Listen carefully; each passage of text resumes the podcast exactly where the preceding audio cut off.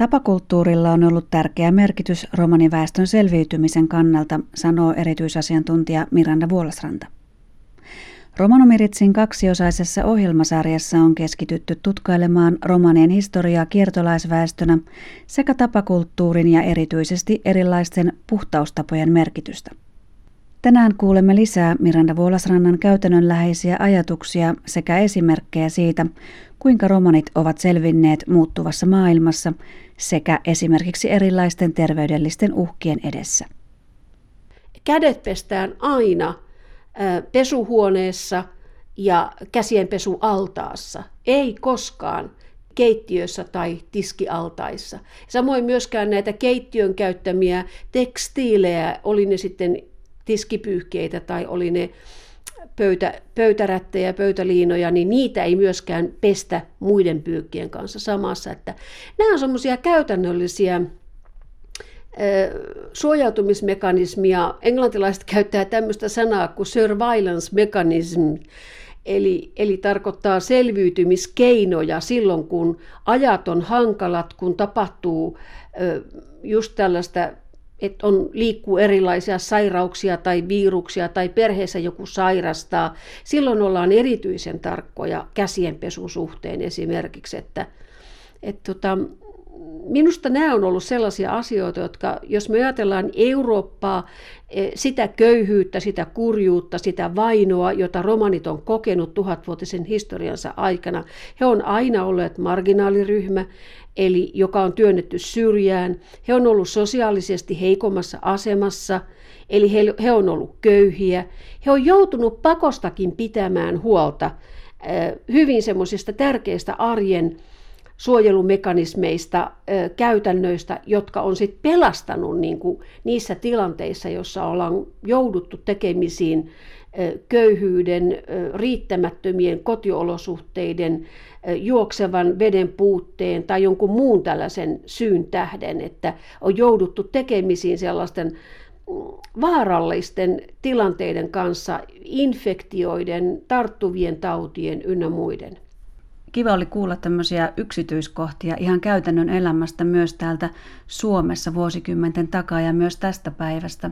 Jos mennään ihan hetkeksi kävästään siellä vielä kauemmassa historiassa, niin mä oon joskus kuullut puhuttavan siitä, että aikoinaan kun oli liikkeellä ruttoa, jota kutsuttiin myös nimellä musta surma, joissakin yhteyksissä olen kuullut, että romaneja kutsuttiin mustalaisiksi nimenomaan – tästä musta surma-nimityksestä johtuen ajateltiin, että koska tässä on kyseessä liikkuva kansa, niin he kuljettavat tätä mustaa ruttoa paikasta toiseen, mutta tosiasiahan ei ole voinut olla näin, vai mitä Miranda? No, tämä on ha- aika hauska, äh, hauska ennakkoluulo, koska kysymys on ihan selkeästi ennakkoluulosta. Ja se on täysin ristiriidassa myöskin sen romaneiden äh, kulttuuriin liittyvän puhtauskäsitteen kanssa. Ja nyt täytyy tietysti muistaa, että kun puhun tästä romaneiden kulttuurista ja siihen, siihen liittyvistä käsitteistä, niin eri maissa olevat romanit elävät hieman eri tavalla ja heidän kulttuurinsa myöskin ilmenee eri tavalla. Nyt puhutaan kun puhun tästä romanikulttuurista, niin puhun nimenomaan tästä suomalaisten kaaleiden tavoista noudattaa näitä puhtauskäytäntöjä, puhtaussääntöjä. Ja, ja siinäkin täytyy muistaa pitää mielessä se, että jokainen elää yksilönä täysin niin kuin itse valitsee tänä päivänä. Että ei, ei, eivät kaikki romanit ehkä elä samalla tavalla. Mutta kyllä, minusta on aika mielenkiintoista se, että, että me olemme selvinneet, tänä päivänä me olemme yhteiseurooppalainen kansa, jota on kaiken kaikkiaan 12, noin 12 miljoonaa arviolta. Jos me laskemme Turkissa elävät äh, domit, äh, lulit ja lurit mukaan, äh, romaneita koskeva lukumäärä Euroopassa on noin 15-16 miljoonaa. Se on aika iso kansa ja sitä löytyy jokaisesta Euroopan maasta. Me emme olisi selvinneet mustasta surmasta, Espanjan taudista, tuberkuloosista, monista muista tarttuvista taudeista, jos me emme olisi noudattaneet erittäin tarkasti näitä romaniperinteelle ominaisia puhtaussääntöjä. Esimerkiksi käsien peseminen on meille must. Jokainen, joka on vierailu romanin kodissa, niin he yleensä tietää sen, koska heille ystävällisesti sanotaan se, että kun he riisuvat kenkänsä, niin ensiksi käydään käsienpesun kautta ennen kuin tullaan keittiöön ja sitten hyvin vieraanvaraisesti yleensä romanit tarjoavat ruokaa, kahvia ynnä muita juomia, mutta vieraan täytyy noudattaa yleensä taloväen toivomusta, että tuolla voidaan sitten pestä käsiä meillä. Ja heidät ystävällisesti yleensä neuvotaan, missä ne kädet pestää ja mihin pyyhkeeseen voidaan pyyhkiä kädet.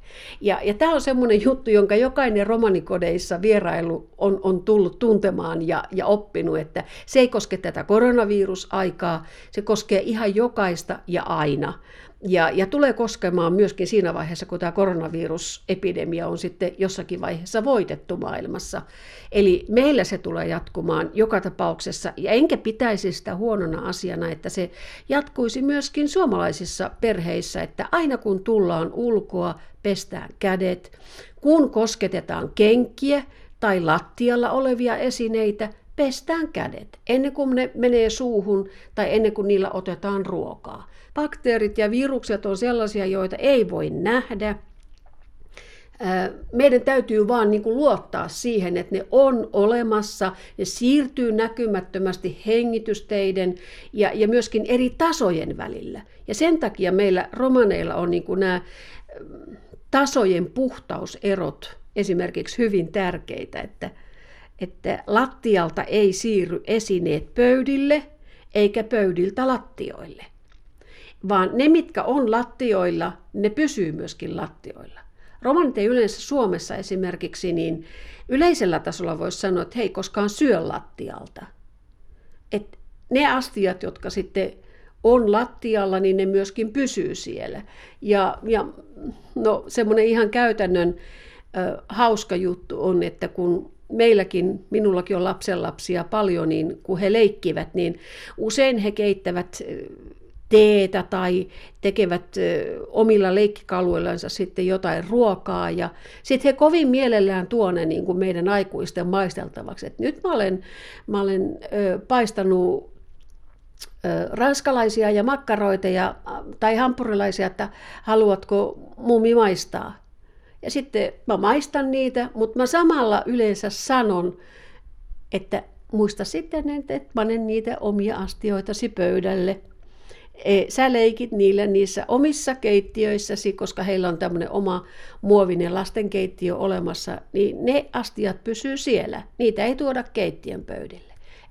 Tämä niinku kertoo siitä arjen käytännöstä, niinku, missä jos puhutaan tästä mustan sorman levittämisestä, niin se, että et jo siihen aikaan, kun romanit eivät asuneet paikoillaan, niin, niin jokaisen aikuisen romanin, joka heräsi, niin, niin Meillä oli olemassa esimerkiksi sellainen käsienpesurituaali aikoinaan, jossa joku naishenkilö perheestä oli velvoitettu siihen, että hän kauhalla otti ämpäristä puhdasta vettä ja sitten hän kaatoi sitä aikuisten ihmisten jalastenkin käsille. Ja se puhtaan veden kaataminen pesevän ihmisen käsille. Sitä ei edes pesty astiasta niitä käsiä, koska se samainen vesi, niin sitä ei saanut käyttää seuraava ihminen. Sen takia sitä kaadettiin kauhasta, että se oli aina puhdasta vettä. Ja se, sekin oli taidetta, että se henkilö, joka sitä kaatoi, niin piti osata kaataa sitä sillä tavoin, että se ei räiskynyt takaisin sinne kauhaan eikä sillä tavalla siirtänyt niitä käsissä mahdollisesti olevia bakteereja tai viruksia eteenpäin. Että Tämä on niin kuin näin tarkkaa ollut joskus aikoinaan. Nythän tänä päivänä me ollaan, eletään paljon modernimmassa yhteiskunnassa. Meidän ei enää tarvitse tehdä tällaista vesienkaatorituaalia, mutta toisaalta käsien pesurituaali on meille edelleenkin must. Olemme kuulleet tässä monia erilaisia käytännön tapoja sekä historiasta että tästä päivästä, siitä kuinka romanit ovat eläneet, selviytyneet. Mikä olisi tämmöinen teidän arvio siitä, kuinka romaniväestö tällä hetkellä suhtautuu tähän vallitsevaan ilmapiiriin sekä kansanterveydelliseen uhkaan?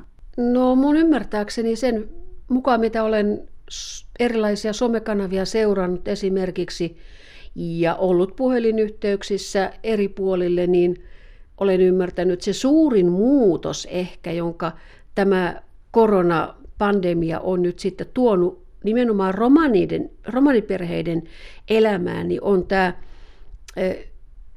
perheiden sosiaalisten yhteyksien loitontuminen toinen toisistaan. Että musta oli mielenkiintoista, kun mä oon nähnyt tuolla erinäisissä somekanavilla sellaisia viestejä, jossa, jossa nuoretkin perheet sanovat, että, että välitämme teistä edelleen ja, ja olette meidän sukuamme ja olette perhettämme, mutta toivomme, ette nyt tule käymään tänään meillä tai ette johonkin aikaan tule käymään, että meillä esimerkiksi lapsi sairastaa astmaa tai joku muu perheenjäsen, ja me toivomme, että kukaan ei meillä nyt käy. Eli, eli tämä tämmöinen yhteydenpito tulee olemaan nyt sitten enempi tätä nettiyhteydenpitoa puhelimitse ja virtuaalisesti ehkä sitten käytävää keskustelua ja, ja moikkaamista ja tapaamista, joka on toisaalta ihan täm, tähän tilanteeseen sopeutumista.